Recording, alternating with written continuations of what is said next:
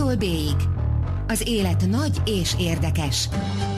Arra való, hogy alaposan körülnézzünk benne. Gazda Albert és Lővenberg Balázs műsora. Jó estét, drága hallgatók! Ez itt az A-tól B-ig, az élet nagy és érdekes. Én Lővenberg Balázs vagyok. Én pedig Gazda Albert. És kedves mai vendégünk pedig Wagner Péter. Szervusztok! A Magyar Külügyi és Külgazdasági Intézet vezető kutatója. Uh-huh. Így tudjuk. Akivel fogunk beszélgetni mindenféle érdekes területeiről, területeiről a nagy és érdekes világnak, mint például Szíriáról, mint például Líbiáról. Szerintem elsősorban Szíriáról, mert ott most elég érdekes dolgok történtek, azon túl, hogy Úgy érted, az utóbbi három folyamatosan évben, érdekes három dolgok történnek, igen.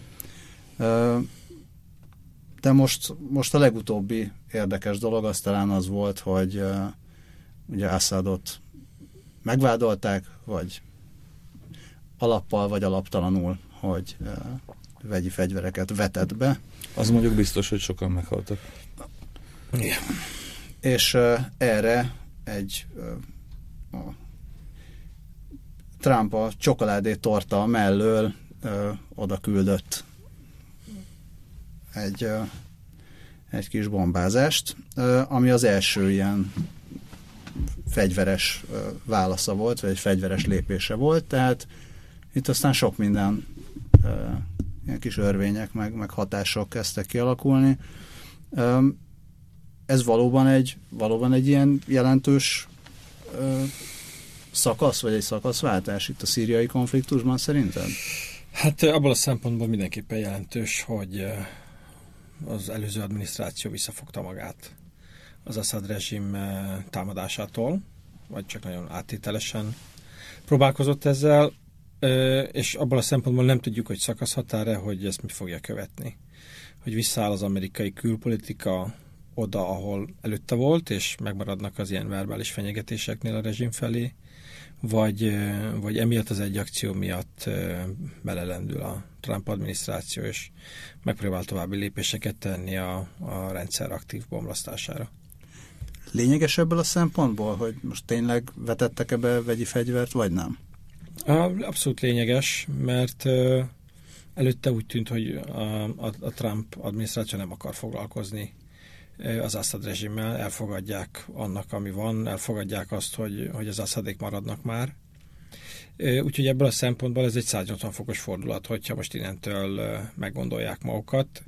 És mivel ez egy, szerintem ez egy régi, már néhány évre visszatekintő amerikai reálpolitikai érdek, miután belátták azt, hogy, hogy Assad helyett csak rosszabb jöhetne. Ezért én most se látom igazán azt, hogy, hogy komoly, komoly szándék lesz az amerikaiakban az Assad rendszer megdöntésére, mert nincs helyette semmi más. Uh, azt honnan tudjuk? Tudjuk, hogy megtörtént ez a gáztámadás, vagy nem? Hát azt, azt tudjuk, hogy megtörtént a gáztámadás. Mármint, hogy az Assad rezsim követte el a gáztámadást. Ö, hát tudjuk, hát ha, ha tudnám, nem itt ülnék, hanem, Persze. hanem ahol máshol. Én szerintem, én szerintem az Assad rezsim, szerintem nagyobb a valószínűsége annak, hogy az Assad, én sem tudom biztosan, Persze. hogy az Assad rezsim követte el, mint, a, mint az ellenzék. De mi, mi lehetett az oka egy olyan szituációban, amikor tényleg Amerika is egyre inkább hallott, hajlott arra, hogy, hogy, hogy hát akkor tényleg maradjon? Igen, ez, ö, tehát egyrészt a, Egyrészt a, az egyik verzió, az egyik ok, ami lehetett, az az, hogy ugye innentől minden kívülről mindig csak egyrészt a, a, a saját szempontjaikat látjuk, másrészt meg a saját logikánkkal próbálunk gondolkodni. Nekem van, nem csak nekem, nyilván a szakértők egy részének, aki ezt a, tény, a támadás tényét elfogadta, és az Assad rezsimhez fűzte. Az egyik ilyen, hogy, hogy az Assad vezetés nem biztos, hogy ugyanúgy látja a valóságot maga körül, mint ahogy mi látjuk. Hát biztos, hogy máshogyan látjuk. Kívülről. Igen, ugye ezt a, a, minden megnyilatkozása azt, azt mutatja Assadnak, hogy ő csak terroristákat lát, ő mindenféle felkelést, ellenállást a rezsim ellen ö, oktalannak, jogtalannak és illegitimnek tekint, ö, mintha nem, akarna, vagy nem akart sose tudomást venni arról, hogy ez az ország nem működött tökéletesen, nem véletlenül mozdultak meg az emberek 2011-12-ben. Úgyhogy én, nekem az egyik első kézből az ötletem az volt, magyarázatom az volt, hogy ezt a vegyi fegyvert támadást alig négy nappal előzte meg az az amerikai kijelentés, hogy, hogy ami korábban látni lehetett, de kimondva sose volt, hogy az Egyesült Államok elfogadja Igen. az Assad rezsimet, nem ragaszkodik hozzá. És én, hát épp ezért tűnt logikátlan. Abból a szempontból szerintem logikus volt, hogy mivel már az amerikaiak egyszer ugye az Obama adminisztráció alatt húztak egy vörös vonalat, már egyszer megmondták, hogyha vegyi fegyvert vett be az Assad rezsim, majd vegyi fegyvert vetettek be, megint csak vitatott, tudom, de Igen. a szakértők nagyobbik része szerint, és nem lépett semmit az Egyesült Államok, katonailag, ezért szerintem simán benne volt az, hogy, hogy letesztelik, az, a, letesztelik az új adminisztrációt, hogy, hogy mit lép egy ilyen uh-huh. szituációban. Itt most 70 valahány ember halt meg, nem 1300, mint, mint korábban, tehát ez egy, ez egy méretét tekintve sokkal kisebb támadás volt.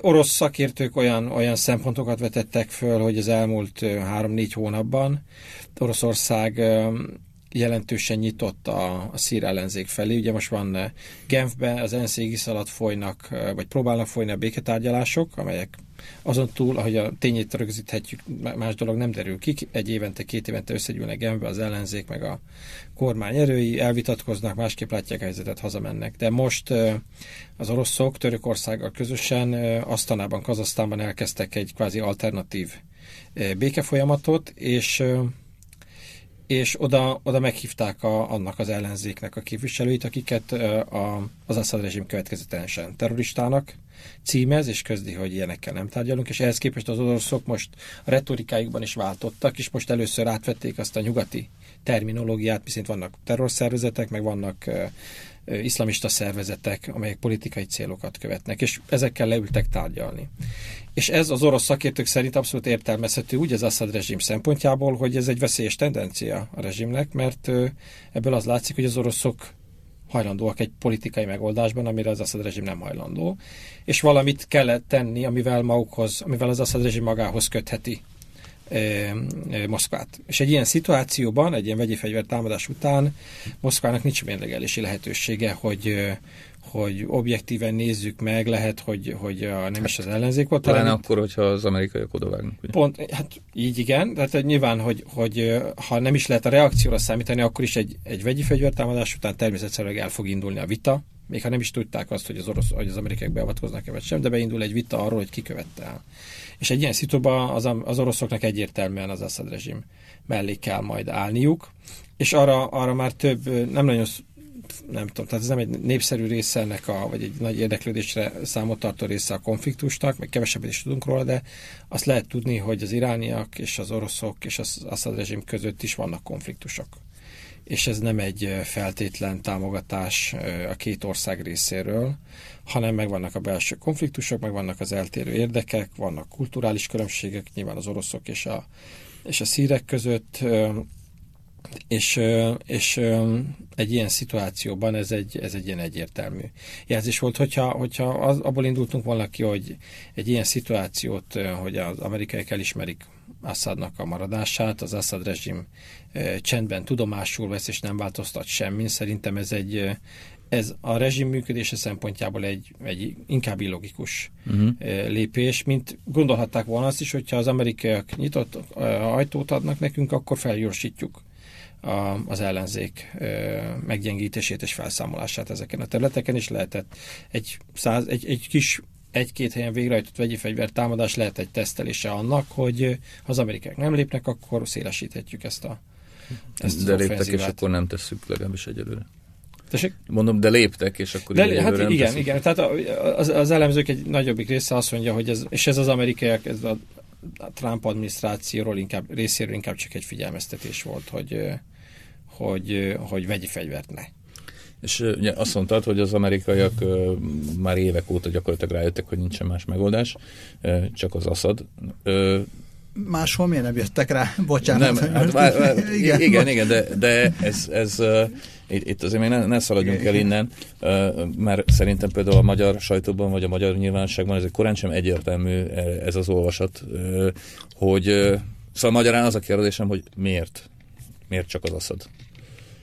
Miért nincs alternatívája Assadnak. Hát, ugye a, röviden összefoglalva a polgárháború történetét, ez úgy nézett ki, hogy voltak népi megmozdulások, spontán uh, megmozdulások a rezsim ellen, uh, amelyek nagyon gyorsan erőszakossá váltak. Ez részben egy természetes folyamat volt több évtized diktatúra után, részben a, a rezsim is rájátszott azzal, hogy hogy nem tárgyalással próbálta kezelni ezeket az eseményeket, hanem elnyomással. Ugye azoknak a dzsihadistáknak az első csoportja, akik nagyon gyorsan teret nyertek Szíriába, azok az, egy amnestia keretében kerültek ki a szíriai börtönökből, amit az Assad rezsim lépett meg, ezáltal gyakorlatilag hagyta, hogy elősegítette, hogy ez a csoport elrabolja ezt a felkelést, és a elkövetkező években az történt, hogy a, a nyugat által szeretett, vagy szeretni vágyott, vagy dédelgetett, mérsékelt, szekuláris ellenzék, mint olyan eltűnt. Tehát felszívódott, elmenekült nyugatra. Eleve lehet, hogy nem is volt, lehet, hogy ezeknek a többsége eleve olyan emigránsok voltak, akik már évek, évtizedek óta külföldön éltek, és a szíriai felkelésnek a fő erejét azok a különböző szélsőségestől egészen a dzsihadista, nagyon szélsőséges csoportokig levő skálán mozgó csoportok dominálták. Van, van egy szabad szíriai hadseregünk, amely a kezdetben domináns volt, és amelyről amely, amely szekuláris, és amely az egykori szír hadseregből, dezertált tisztekből toborzódott. Ezek jelen vannak az ország különböző pontjain, de az ő befolyásuk folyamatosan csökkent. Úgyhogy néhány évvel, évvel ezelőtt eljutottunk arra a pontra, kívülről figyelve az eseményeket, hogyha van az Assad rezsim, vannak a kurdok, akikről még nem beszéltünk, akik egy, egy ilyen harmadik játékos, nem is mondanám a, az Assad rezsim ellenzékének, vannak a szíriai kurdok, és vannak a felkelő csoportok, amelyeknek az egyik oldalán a legszélén van az iszlám állam, a másik szélén vannak a, a különböző ö, iszlamista csoportok, hogyha ezek közül bármelyik, vagy akár együtt hatalomra kerülnének és megdöntenék az Assad rezsimet, akkor, akkor valami elképzelhetetlen ö, pusztítás, még nagyobb pusztítás várna az országra, mert az országnak a 30%-a az nem a többségi szunita arab társadalom, tehát keresztények, síta kisebbségek, alaviták, drúzok, amelyek amelyeknek el kéne menekülni az országból, vagy, vagy nem tud, tehát semmi jóra nem számíthatunk abból, amit ezzel alatt a két-három év alatt láttunk ezeknek a népcsoportoknak a, a sorsa kapcsán, akik mikor az ellenfél keze alá kerültek. És innentől, és ezek a csoportok sose tudtak egységet, a felkelő csoportok sose tudtak egységet mutatni, tehát ha, ha valaki extrapolálta volna azt, amit két-három évvel ezelőtt látunk a szíriai ellenzék által uralt területeken, megszerzett területeken, az, akkor azt láthatta volna, ha véletlen az egész országra, vagy Damaszkuszra ki tudják még terjeszteni a befolyásukat, akkor jön egy belső polgárháború, mert valószínűleg nem fognak tudni megegyezni Egymással se? A, egymással se, tehát jön egy belső további harc, és azok az a lakosságnak az minimum az a 30 a amelyik nem szunita, arab, arra üldözés, pusztulás, menekülés vár, és hozzá kell tenni, hogy a szunita arab közösség, társadalomnak, az nem egy egységes társadalomnak, egy jó része továbbra is az Assad rezsim mellett áll. Tehát ez nem teljesen igaz, hogy ez egy alavita kisebbség által keresztényekkel kiegészülve ö, dominálja az országot. Dominálják, de a, főleg a középosztálybeli vagy felső középosztálybeli ö, szunita arab közösség az ugyanúgy most már, most már nem tudjuk, hogy kényszerből vagy önként, de a rezsim mellett áll inkább. De bocsánat, tehát a válasz az, hogy az Obama adminisztráció szerintem felismerte azt, hogy ha az Assad rezsimet megdöntenék, akkor, akkor még nagyobb káosz jönne. Igen, de a nyugat még mindig úgy tesz, mintha lenne egy ilyen, hát idéző, légidézőjeleket mutogatok most, szóval mint hogyha még lenne egy ilyen demokratikus felkelői réteg, aminek még súlya is lenne. Szerintem nem tesz így. Szerintem nem tesz így. Ugye itt a, a Nyilván, tehát van egy politikai oldal, amit látunk. Hát így van, hát erre gondolok. De, de tehát az a, az a politikai ellenzék, az már a, gyakorlatilag az első évben kiderült, első két évben kiderült, hogy a politikai ellenzéknek, akik öltönyösek, nyakendősek, borotváltak, franciául, angolul beszélnek, azoknak semmilyen befolyások nincs a szíriai eseményekre. Ezeknek a Genfi tárgyalásoknak, amikor az első tanulmányomat írtam róla 2013-ban, ott leírtam, hogy csak ezért emlékszem, hogy ez már 13-ban így volt, hogy Szíria, Genfben tárgyalnak a szíriai ellenzék képviselői, és a szíriai harcmezőkön harcoló felkelők, dzsihadisták, iszlamistáknak semmilyen képviselete nincs közöttük. Tehát innentől kezdve bármiben is egyezne meg az Assad rezsim az ezzel az ellenzékkel, az teljesen értéktelen lenne a fronton. A nyugati támogatás szerintem nagy részt A fegyveres támogatás ugye az sosem volt, tehát egyedül az amerikaiaknál a CIA révén történhettek, voltak kísérletek arra, hogy néhány száz fegyverest kiképezzenek, de mostában már erről sem nagyon hallani. Van egy csoport, de azok, azok is csak az iszlám állam ellen harcolnak. A politikai támogatás odaig sosem jutott el, ami, ami Libiában megtörtént 2011-ben, hogy azt mondják a fő, akkor fő libiai ellenzéki csoportra, hogy az Kadhafi rezsim helyett titeket ismerünk el az ország legitim képviselőjének. A szíriai ellenzék ennyi egyetértést nem tudott mutatni. Odáig jutott el a, a, a nemzetközi közösség nagyobbik része, hogy az egyik, tehát a, az egyik legitim képviselőjének ismeri el, de nem adták még ezt a kizárólasságot. És szerintem, tehát politikai szinten ennyi, ennyi, bele, ennyi belefér, hát mégsem mondhatják az Assad rezsimre 2011 után egyből, hogy jó, mégsem vagytok olyan rosszak, de, és akkor visszaölelünk, megint megölelünk titeket. És... Csak el, eltelt hat év, közben meg, meghalt több tízezer ember, leromboltak több várost, és ugyanott vagyunk, ahonnan elindultunk. Igen. De nem teljesen ugyanott vagyunk, mert már tudom, hogy ez a, ez a szíriai menekülteket nem vigasztalja, meg akik ebbe belehaltak, de azért a, a polgárháborúnak van egy, egy dinamikája, ami arra felé mutat, hogy, hogy kezdenek kikristályosodni a szerepek. Tehát a, a szíriai légicsapás előttig azt gondoltuk, hogy, hogy, hogy van durván három-négy nagy iszlamista, meg dzsihadista csoport, tehát helyi Al-Qaeda, helyi iszlám állam, meg még egy-két iszlamista csoport, vannak a kurdok, meg van az Assad rezsim. Innentől kezdve már sokkal inkább látható az, bár volt nagyon sok fordulat, bár a 180 fokos fordulat ebbe a konfliktusba, de sokkal inkább látni lehetett, hogy előbb-utóbb valószínűleg szerintem, legalábbis vagy a kollégáim, szerintünk az Assad rezsim stabiliz, meg vissza fogja szerezni az ország felett az uralmát, és egyedül a szíriai kurdokkal levő kapcsolata lesz majd eldöntendő kérdés. És ebben, a, ebben az esetben, tegyük fel, hogy mondjuk sikerül ez, képes a akár a nyugat egy olyat mondani, hogy jó, korábban, korábban mondjuk nem ismertük el az aszadot, de most látjuk, hogy igazából jobbat mi se tudunk elképzelni, tehát megpróbálnának vele akár tárgyalni, tehát ki tud egy kicsit így fehéredni? Én, én, én lehet, hogy optimista vagyok, de én azt gondolom, hogy képesek lesznek rá. Tehát az, hogy, a, hogy az amerikaiak eljutottak oda, nem tudom, március 30-án, hogy az ENSZ nagykövetük azt mondta, hogy számukra nem jelent továbbá gondot az Assad, Bashar al-Assadnak a megmaradása, úgyis az Egyesült Államok vezeti a, nemzet, a nyugati nemzetközi közösséget, tehát az Egyesült Államok ilyet kimondani, és ő nekiállna elkezdeni tárgyalni. És nyilván ez nem, ez nem egy ilyen, nyilván a látványos beismerés az lehet, hogy elhúzódna, de a, a szakmai, szakpolitikai szintű egyeztetés, kapcsolatfelvétel az, az, az ezeket mindig megelőzi. Ha az Egyesült Államok ezt meglépni, akkor a nyugat-európai országok maguktól is mennének utána, de lehet, hogy nyilván a franciák az utolsóként, vagy a britek és a franciák az utolsóként dobnák be a törül között, mert ők az elsők között voltak a legharcosabbak, de pragmatikusabb országok, németek, vagy olaszok szerintem minden további nélkül előbb lépnének. És úgyhogy, úgyhogy a válasz igen, szerintem képesek lennének előbb-utóbb vissza vissza, visszalépni és, és együttműködni az Assad rezsimmel. Ha az Assad rezsim képes lenne visszaszerezni a befolyását az ország felett, akkor szerintem nem mennének abba bele, hogy lenne valami, el, valami ellenzéki csoport, valami európai városban, és ott akkor emigránsként állandóan bírálhatnák attól még tovább is az, az Assad rezsimet, de pragmatikusan állna hozzá akár az Európai Unió is, mint, mint szervezet. Akkor itt az első lépést Assadnak kell megtennie, tehát odáig azért gondolom nem mennének el még talán a, a Trump adminisztráció sem, hogy, hogy elkezdje az Assadot segíteni a felé, hogy visszaszerezze a kontrollt.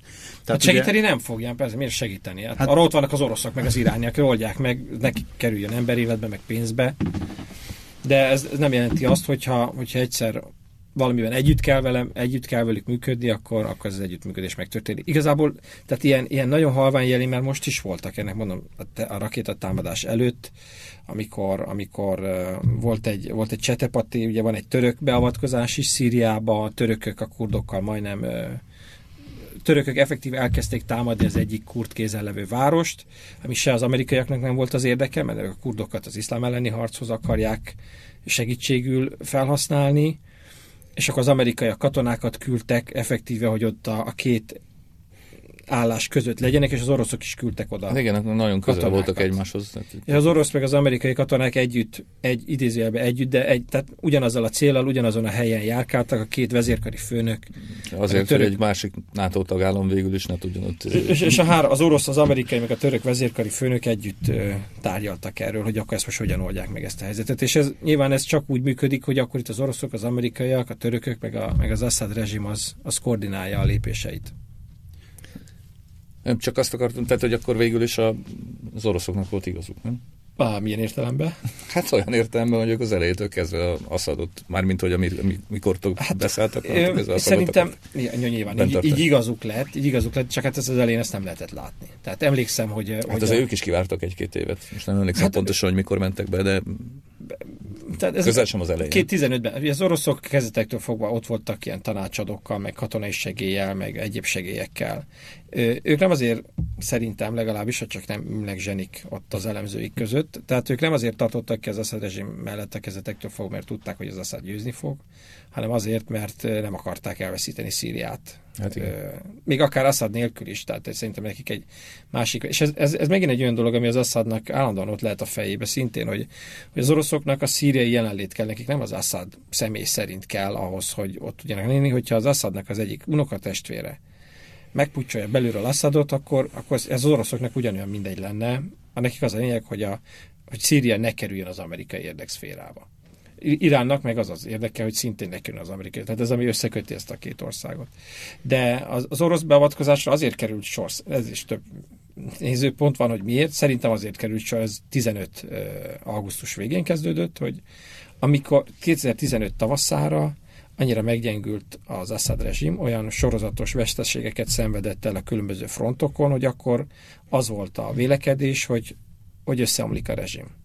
Hát akkor Damaszkusz környékén maradtak meg kb. É, igen, igen. Hát meg, tehát, hogy azokon a frontokon, amiket Damaszkusz, meg a tengerpart, ahol, a, ahol az alaviták többségben élnek, az, az, az, az, az, az se tudja fel, hát csak nagyon nehezen tudna megtartani. Tehát a, és ez nem egy, ráadásul nem egy orosz beavatkozás volt, hanem egy orosz-iráni beavatkozás. Csak az Irán szemben az oroszokkal ő nem nyomja ezt a világ sajtóba, ő nem akar ezzel elbül, elbüszkelkedni. Tehát ez olyan, mintha lenne egy ilyen feladatmegosztás. Az irániak harcolnak, az or- a szárazföldön az oroszok bombázzák, és csinálják a sajtóját a, a dolognak.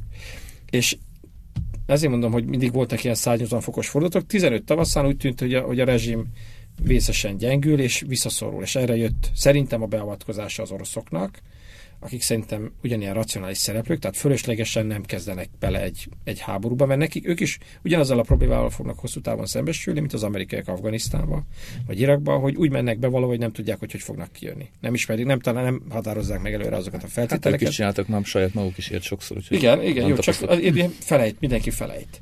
És, és szerintem nyilván ugye volt egy olyan magyarázat, hogy az ukrajnai elszigeteltség után ki akartak ebből kerülni, és ez a, ez a verzió is áll, csak szerintem ez nem magyarázza meg, hogy miért pont akkor, miért nem előbb, vagy miért nem később avatkoztak be.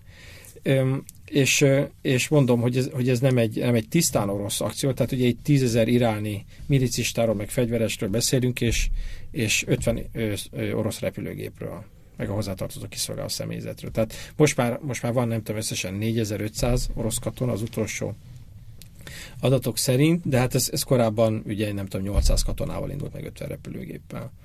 Úgyhogy, úgyhogy a, a, szerintem az oroszok is jól alkalmazkodtak a helyzethez. Emlékszem, hogy 12-ben, amikor el, a polgárháború először nagyon erőszakossá vált, akkor senki nem tudta elképzelni a nyugati szakértői körökben, hogy van egy 30 milliós ország, amiben van 20 millió szunita arab, és van egy 100 ezer fős szíriai hadsereg, aminek a, a megbízható része az nem tudom 20-30 ezer katona, tehát nem csak megbízható, lojális, de harcedzett is, és hogy ezt ki fog tudni tartani és hogy ezt ki fog tartani. Mert ugye a szíriai hadsereg is, mint minden arab diktatúrának a hadsereg, hogy van egy köztársasági, van egy, van egy néhány ezer fős katonai alakulat, ami nagyon jól kiképzett, nagyon lojális, nagyon jó fegyverekkel van, relatíve modern fegyverekkel van felszerelve, és van egy százezres reguláris hadsereg, sorozott hadsereg, amit igazából nem ismernek nagyon kiképezni, meg felszerelni, ahogy felkeljen a rezsim ellen.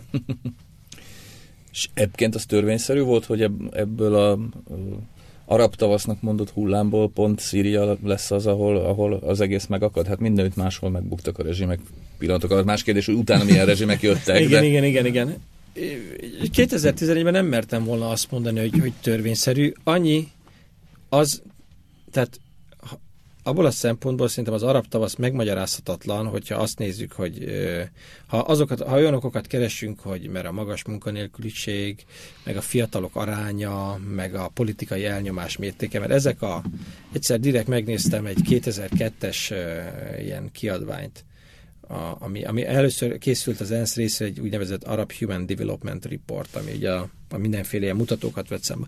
Ugyanazok, ugyanazok, ugyanazok a munkanélküliségi adatok, élelmiszerárak, fiatalok, tehát minden adott volt. Semmi nem indokolta az, hogy most kezdődjön el ez az arab tavasz, és szerintem ez, a, ez az, hogy egy, hogy egy ilyen teljesen váratlan dologból, hogy valakit ezt a, azt, a, azt a tunéziai árust, aki, aki felgyújtotta magát azért, mert a rendőrök megzálták, valószínűleg minden nap megzálták, és nem először verték meg, és neki pont aznap telt be a pohár, és, és ez valahol szerintem jellemző erre az arab pszichére, hogy, hogy egy ilyen teljesen reménytelen, váratlan helyzetből egy ilyen megmozdulás lett. Az Assad rezsimnek egyetlen egy különlegessége volt szerintem az összes többihez képest, és szerintem így hirtelen ez a legjobb magyarázatom arra, hogy, hogy miért ők tartottak ki, hogy ennek a rezsimnek a vezetője egy fiatalember volt, aki aki alig tíz éve volt hatalmon, és nem egy olyan politikai vezető, aki 40 éve, 50 éve, 35 éve, öreg volt, mindenki öreg volt körülötte,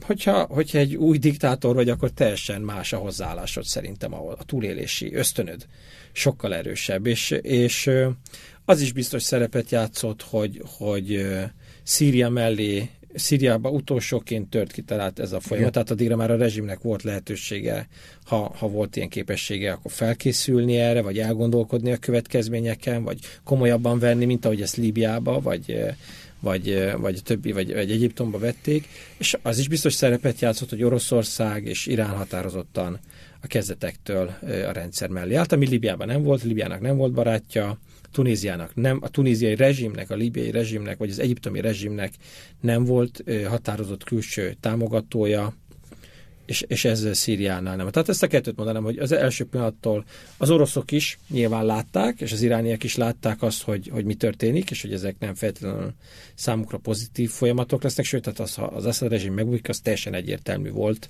Iránnak is, akinek szintén ez egyetlen szövetségese, mint mondtam már, hogy, hogy nem akarja elveszíteni. Tehát a, a, a külső szereplők is egyből mellé álltak, és, és támogatták, amiben tudták. Nyilván ezt úgy fokozták, hogy romlott a helyzet, és, és az Assad rezsim is sokkal életképesebb volt, több erő volt benne. A, a vezető pozíciókban az öregek mellett ott voltak a fiatalok, mondom, túlélési ösztönnel, élni akarással, akik, akik erre tették a jövőjüket. És hogyan lehet konszolidálni a Assad rendszert most hat évvel? Nem tudom, nem tudom. Igazából azért, azért sem tudnék erre jó választ adni, mert mert minden csak ebből a, ebből a saját világunkból, meg a saját tapasztalatainkból tudnám mondani. Én, én azt gondolnám laikusként, hát persze, hogyha az Assad most már megnyeri a háborút, és, és és utána konszolidálni akarja az országot, akkor, akkor majd nyitnia kell, amnestiát kellene hirdetnie, inkluzívabbá kellene legalább egy kicsit a politikai rendszerét, de ennek semmi nem jelét nem látni. Vagy én legalábbis nem látom. Tehát ezek a, ezek a nyugaton, vagy a, a mi világunkba bevett lépések, modus operandi, hogy hogyan lehet konszolidálni egy politikai rendszert, akár csak 56 után nézzük meg a magyar történelemben, ezek nem tudom, hogy működnek-e, vagy ezt az Assad rezsim. Működni biztos működne, csak nem tudom, hogy az Assad rezsim nek ugyanez a logikája, vagy ugyanígy akarja ezt csinálni. És mikor érhet véget a háború? Jó kérdések. Persze. A, a, a rakéta támadás előtt, a rakéta támadás előtt azt gondoltuk, mondom a kollégákkal, erről is éppen a rakétámadás előtt három nappal írtunk egy, egy elemzést, amiben pont ezeket így összefoglaltuk, hogy, hogy mi lesz, de szerencsére tettünk bele egy utolsó mondatot, hogy ha és amennyiben nem következik be újabb fordulat. Én, én azt gondoltam volna akkor, hogy egy az orosz iráni támogatás mértékétől, és hogyha minden a mostani körülmények között adott, akkor, akkor egy olyan két éven belül el juthatott volna ez a polgárháború abba a szituáció, vagy az Assad rezsim kiterjeszti a befolyást. Tehát az, az iszlám állam által uralt területek, azok ott legyőzik az iszlám államot, a kurdok elsősorban, és ez a terület vagy valami autonómiát élvez, amíg az Assad rezsim rá nem teszi a kezét. A, a, a mag, mag területeken, tehát az ország közepén és, és nyugati részén levő ellenzéki területeket nagy rész felszámolja az Assad rezsim, tehát ott megszerdítja hatalmát, és két év múlva jutunk oda, hogy van egy kurd enklávénk, és van egy, amely egyszer élvezi az amerikaiak és az oroszoknak a támogatását, és van egy Assad rezsimünk, amely, amelyet a nyugat tudomásul vesz, és élvezi az oroszoknak a támogatását. Nyugat lemond a befolyásáról? Nyugat, a nyugatnak nincs befolyása, úgyhogy könnyű lemondani arról. Hát nem úgy értem, lemond arról, hogy legyen befolyása. Lemond arról, hogy, hogy az Assad rezsim megbukjon, így mondom, mert ha, a, ha az Európát, vagy Európai Uniót, vagy a nyugati ország, európai országokat értjük, azoknak a befolyása minimális. Az Egyesült Államok az, akinek lehetne, de ideig se tudott generálni, tehát ez, ez egy lehetetlen helyzet. Saudi meg Katari ugye befolyás az, amely, amely kívülről támogatja a felkelőket, de ez most sem elég ahhoz, hogy, hogy ezek a szervezetek nyeresbe legyenek, és a törököket, ugye, akik még most beavatkoztak, őket szerintem meg lehet idézőbe vásárolni egy közös amerikai-orosz lépéssel, hogy nekik, ők neki csak az a fontos, hogy a szíriai kurdok ne alkossanak egy összefüggő területet párhuzamosan a, a török-szíriai határa. Ezért avatkoztak be tavaly. Tehát ha ők ezt a biztosítékot megkapják, a, akár a szírezsimtől, nyilván nekik nem biztos, hogy elhiszik, mert hogy képesek lennének, uh-huh. de a török, az oroszoktól, meg az amerikaiaktól, akkor szerintem ők ö, kivonulnának. Tehát két év múlva lenne egy, egy Assad rendszerünk, és lenne egy török enklávénk, amely nem folyamatos a, a török határa, vagy egy kurd enklávénk, bocsánat, amely nem folyamatos, és, és akkor oda, azután nem tudnék jósolni, mert az, hogy mi lesz a kurdoknak a sorsa, az, az, az megint egy sok szereplős játék. Nem tudom, hogy az Assad rezsim beletörődne abba, hogy legyen egy kurd autonómia, mert kurdok nem akarnak függetlenséget. Ugye ez megint egy olyan, hogy én azt gondolom, hogyha konszolidálni akarná, akkor miért ne fogadná el ezt az autonómiát, hiszen akkor a kurdok békében megvannak, nem kell velük foglalkozni, egy csomó területet uralnak, de semmi olaj nincs, tehát a érdemi befolyásuk. Nem Kur- kurdok nem akarnak önálló A szíriai kurdoknak az a része, amely politikailag erős, és uralja ezeket a területeket, az nem akar. Eddig nem ismereteink szerint nem akar függetlenséget, hanem autonómiát akar.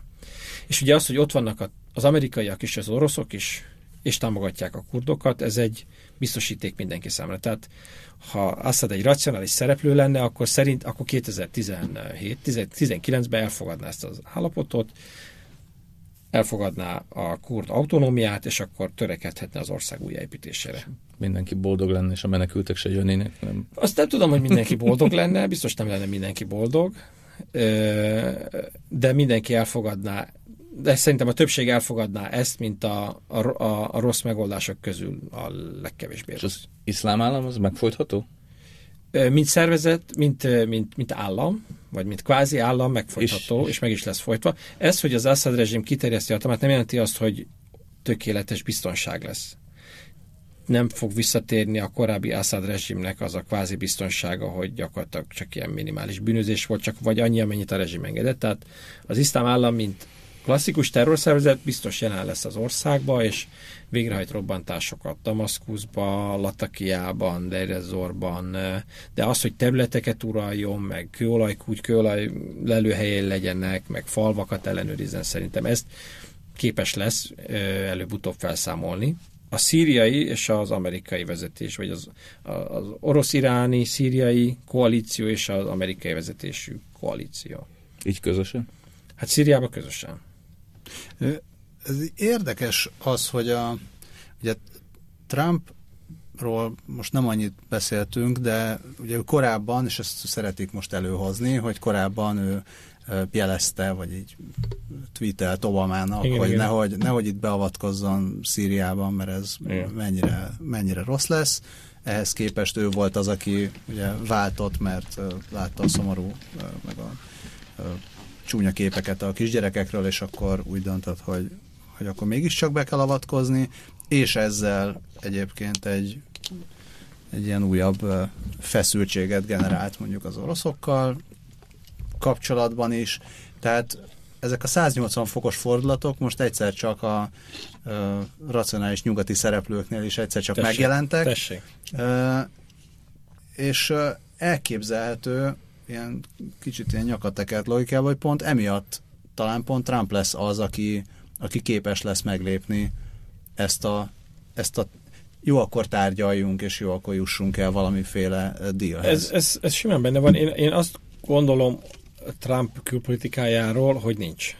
Tehát az, amit ő mondott a kampány alatt, és ennek szerintem minden más területen is megvoltak. Én bár nem követtem szorosan a kampányát, miután láttam, hogy nem egy komoly, tehát nem egy komoly szereplő, aki nem úgy építi fel a kampányát, ahogy az összes többi amerikai elnök jelölt a korábbi, a mostani és a korábbi választásokon, hogy minden témában szakértőkkel konzultálva kialakít valami új véleményt, vagy, vagy egy réginek a folytatását, tehát csak így bemondta a, a dolgokat. Úgyhogy innentől kezdve szerintem ez csak egy ilyen intellektuális gyönyör lesz, hogy majd mindig emlékeztethetjük Trumpot, hogy, vagy az újságírók emlékeztetik, hogy hó a kampány alatt más. Mert még szerintem rengeteg olyan dolgot fog csinálni, amit a kampány alatt teljes 180 fokos ellentétként fogalmazott meg. Én azt látom, hogy, hogy mikor elnökké választották, akkor hozta magával azokkal a taná- azokat a tanácsadóit, akikkel kampányolt. És akik ilyeneket tudtak mondani, hogy Obama minden rossznak az okozója, hogy az oroszok tök jó fejek, Putyin az egy jó ember, és hogy Kínát nem tudom, meg kell büntetni, meg mindenféle ilyen számunkra, szakértők szemre vad dolgokat mondtak. Most azt látni a Fehérházban, hogy ezek az emberek szép lassan kikerülnek Trump környezetéből, és mégiscsak elfoglalják a pozíciókat azok a szakemberek, akik ennek, a, ennek az, ott ezt a nemzetbiztonsági szakértői körnek hívják, akik, akik évtizedek óta, vagy évek óta ennek a, ennek a körnek a tagjai, és külön mindegyik demokrata vagy republikánus kormányban részt vesznek szakértőként, ha nem szakértenek, akkor egyetemi tanárok vagy, vagy kutatók, ha meg a, a saját pártjuk van hatalmon, akkor, akkor, meg, akkor meg bemennek államtitkárnak, vagy helyettes államtitkárnak, vagy tanácsadónak. Azt látjuk, hogy most lassan jönnek be ezek a republikánus kötődésű szakemberek, elemzők, kutatók, tanácsadók, és amint jönnek be, úgy látjuk azt, hogy a, a Trumpnak a külpolitikája felveszi azt az irányt, amit egy általában egy republikánus elnök alatt felszokott venni az amerikai külpolitika. Nyilván lesznek benne finomságok, lesznek benne eltérések, de... Meg 180 fokos fordulatok. Meg a Trump előző, tehát ugye nem is tudom, nem is tudom, ez a, ez a, Tillersonnak, tehát az amerikai külügyminiszternek a moszkvai látogatásával egy időben, ugye Barack Obama azt mondta, hogy nem, a NATO többet nem ideje múlt. Ugye volt ez, hogy azt mondta a kampány, hogy a NATO egy ideje múlt szervezet, akkor ettől elkezdett mindenki remegni Európában, hogy ez most mit jelent, és ott volt, a, a NATO, ott volt a NATO főtitkár Washingtonban, és akkor azt, ott nyilvánosan azt mondta Donald Trump, hogy nem, most már nem gondolja azt, hogy, hogy a NATO fölösleges. Oké, okay, tehát azért mondom, hogy ez is az az irány, ami minden amerikai elnököt nyilván jelmezett, hogy nato nem. Még ha nem is voltak velük, voltak problémája a NATO-nak a működéssel, az Európai Szövetségesek elkötelezettségével, de sose mondta azt, hogy a, hogy a NATO ideje múlt. És ezt látjuk a Kína politikájában, Trumpnak az Oroszország politikájában, ami mondhat bármit, ugye a geopolitikai érdekek mégiscsak szembeállítják ezt a két országot, tehát ott is beáll arra, ami a mindenkori amerikai külpolitikát jellemzi.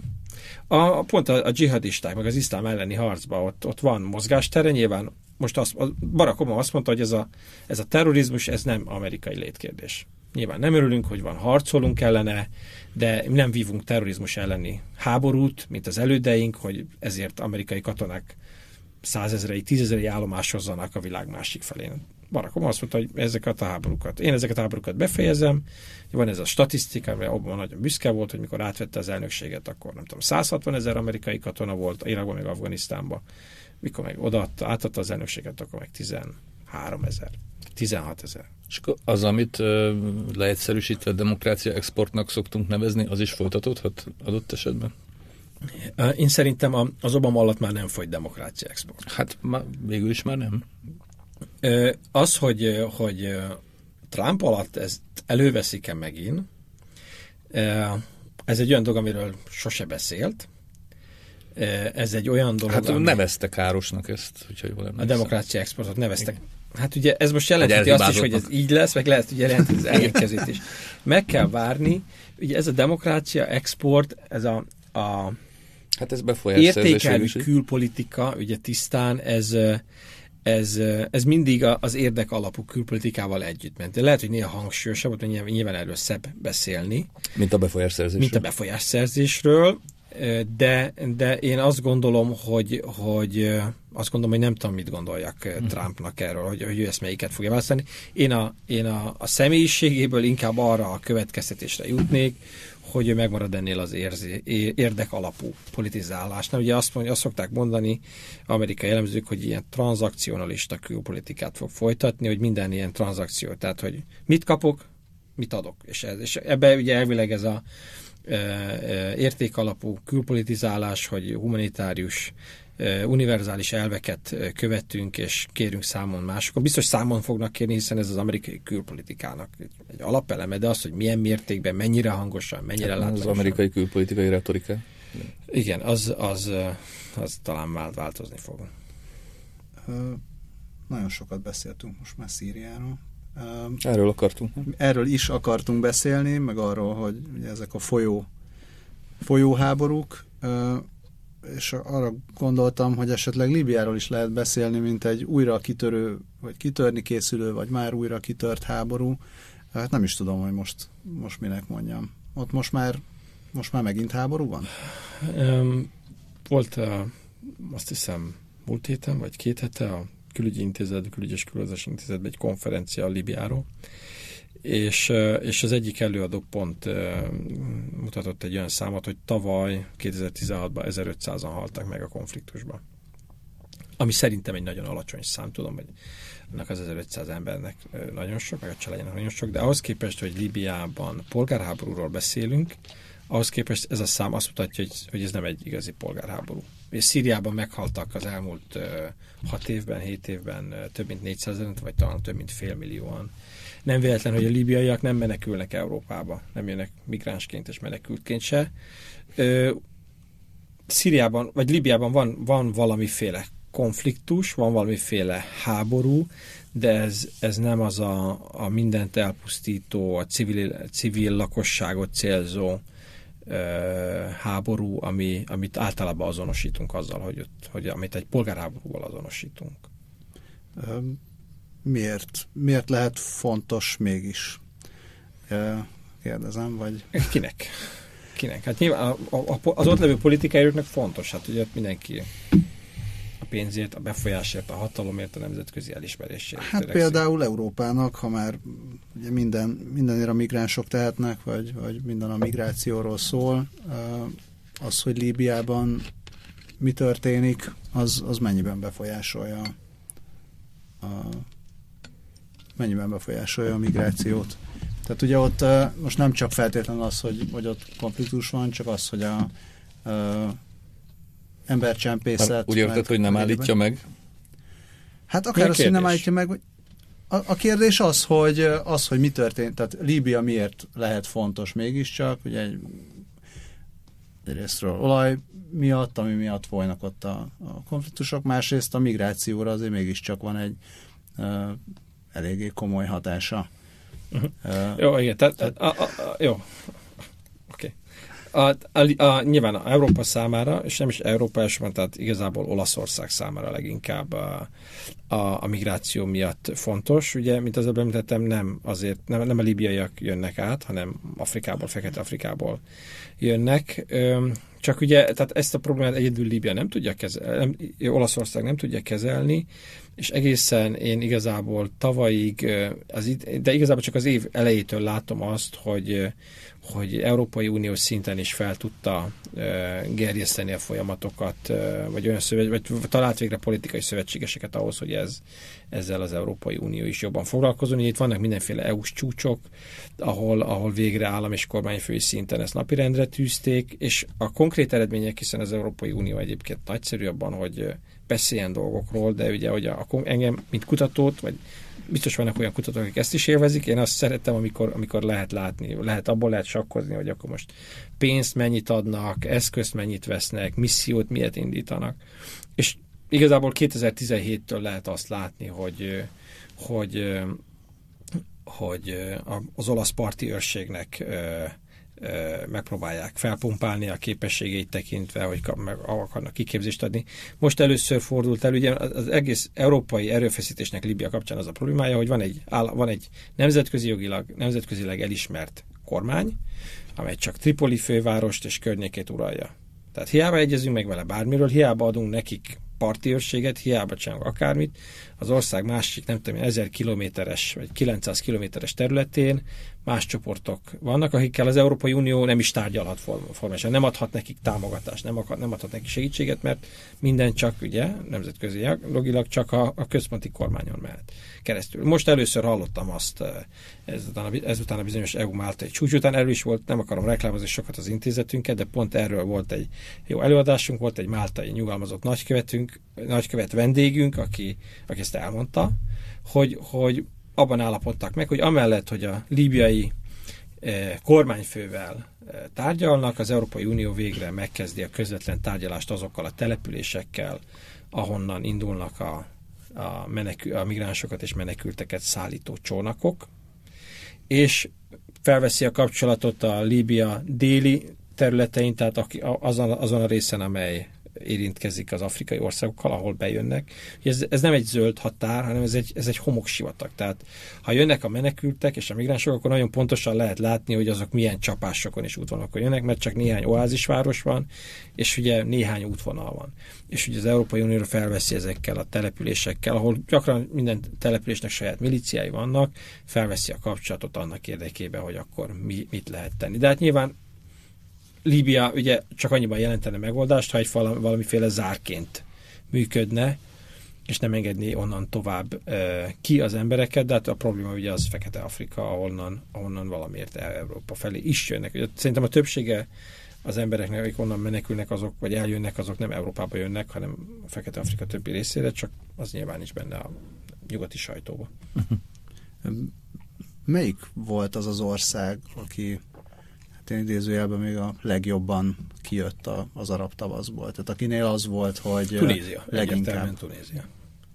Tehát ott, ott nem volt visszarendeződés, ott, a, ugye ott is az a forgatókönyv következett, ami Egyiptomban, hogy a parlamenti választásokat megnyerte a, az iszlamista párt, a legerősebb vallási alapon szerveződő mérsékelt párt, majd miután ez ellentéteket politikai konfliktus szült, képes volt visszalépni, képes volt lemondani a hatalomról. Tehát ez, ez egy szerintem rendkívüli, szinte példátlan bölcsesség egy, egy politikai pártól, amely, amely hatalmat kormányon van, többsége van, és aztán a, a politikai átmenet sikeressége érdekében hajlandó, hajlandó visszavenni, visszavenni egy lépést.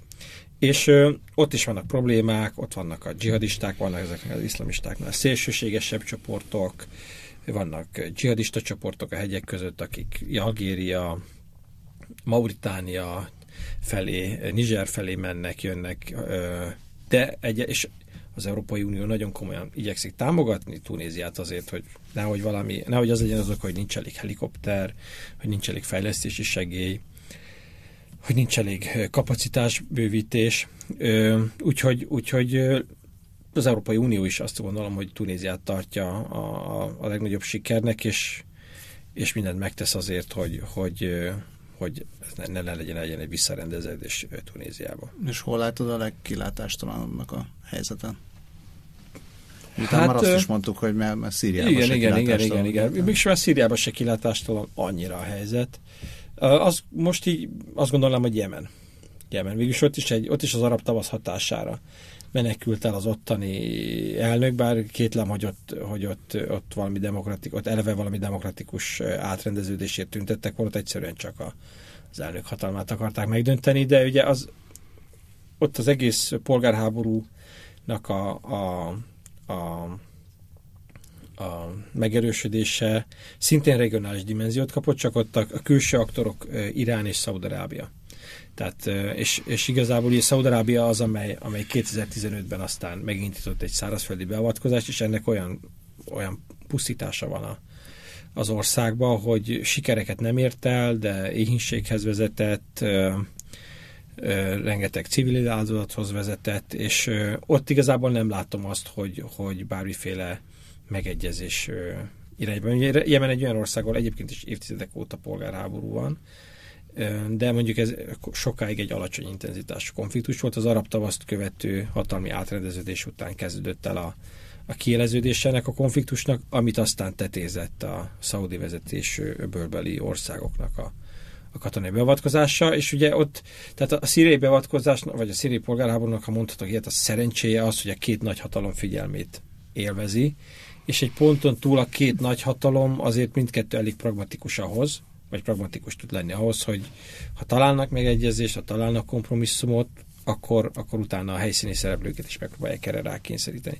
A Jemenben azonban ennek semmilyen nyoma nincsen. Hát Jemen senkit nem érdekel. Jemen, Jemen, Jemen nincs benne a hírekben. Így van. De Jemen annyira érdekli az Egyesült Államokat, hogy most a Trump alatt ott, és akkor megint ugye nyilván ott is van Al-Qaida, a szaudiakkal. Ennek az, az egész obamai külpolitikának, amellett, hogy szerintem nagyon jó volt, hogy az Obama nem akart mindenhol ott lenni, és nem akart mindenhol háborúzni, volt egy negatív hatása, hogy nyilván az, a, a közelkelti szövetségesei az Egyesült Államoknak úgy érezték, hogy, hogy Obama magára hagyta őket. Izrael és Szaudarábia elsősorban, és nyilván a szaudiak, akik egyre paranoiásabban tekintenek az iráni befolyásra, bár lehet, hogy ezt a paranoiát vissza kell vonja, mert ha megnézzük az elmúlt 15 év átrendeződését, tényleg Irán 2001 után rettentően megerősödött.